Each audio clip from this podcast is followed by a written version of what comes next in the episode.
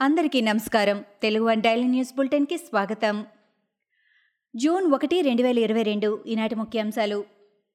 BJP జాతీయ కార్యవర్గ సమావేశాలకు హైదరాబాద్ వేదిక కానుంది.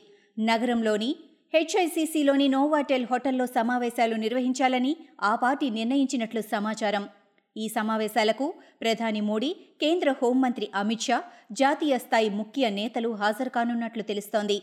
మూడు రోజుల పాటు మోడీ అమిత్ షా తదితరులు ఇక్కడే ఉండే అవకాశం ఉంది ఏపీ సీఎం వైఎస్ జగన్ రేపు ఢిల్లీ వెళ్ళనున్నారు. ప్రధాని మోడీ హోంమంత్రి అమిత్ షా సహా పలువురు మంత్రులను సీఎం కలిసే అవకాశం ఉంది దావోస్ పర్యటనలో పారిశ్రామికవేత్తలతో కుదుర్చుకున్న అవగాహన ఒప్పందాలపై చర్చించే అవకాశం ఉన్నట్లు సమాచారం.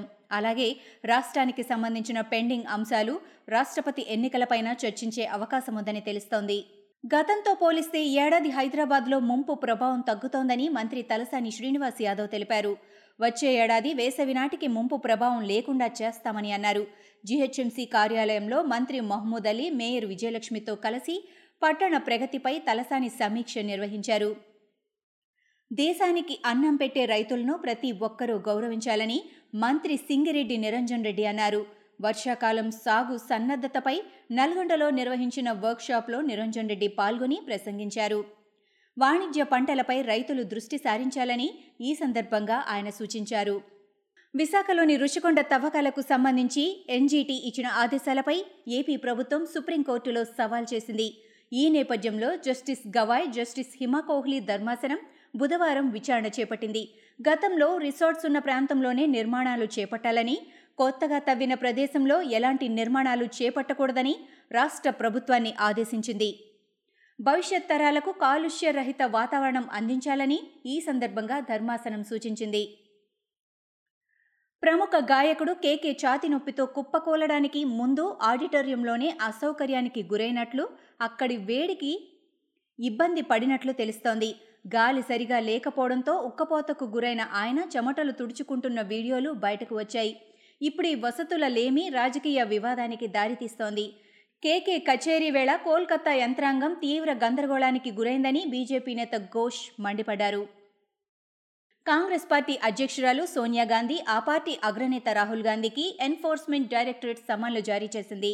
నేషనల్ హెరాల్డ్కు సంబంధించిన మనీ లాండరింగ్ కేసులో జూన్ ఎనిమిదిన దర్యాప్తు సంస్థ ముందు హాజరు కావాలని ఈడీ ఆదేశించింది. ఈ మేరకు కాంగ్రెస్ అధికార ప్రతినిధి మీడియాకు వెల్లడించారు. మే మాసంలో జీఎస్టీ వసూళ్ళ వివరాలను కేంద్ర ఆర్థిక శాఖ వెల్లడించింది. రెండు వేల ఇరవై రెండు మే నెలలో దాదాపు ఒకటి పాయింట్ ఒకటి నాలుగు లక్షల కోట్ల మార్కును చేరినట్లు ప్రకటించింది. ఆల్ టైం రికార్డుగా నమోదైన ఏప్రిల్తో పోల్చి చూస్తే వసూళ్ళు తగ్గినప్పటికీ క్రితమేడాది మే నెలతో పోలిస్తే మాత్రం నలభై నాలుగు శాతం పెరిగినట్లు ఆర్థిక శాఖ వెల్లడించింది.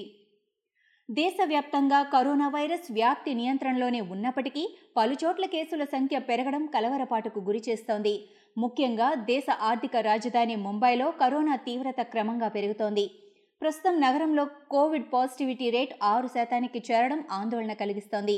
దీంతో అప్రమత్తమైన Brihan Mumbai municipal corporation Covid పరీక్షలను భారీ స్థాయిలో యుద్ధ ప్రాతిపదికన చేపట్టాలని అధికారులకు సూచించింది.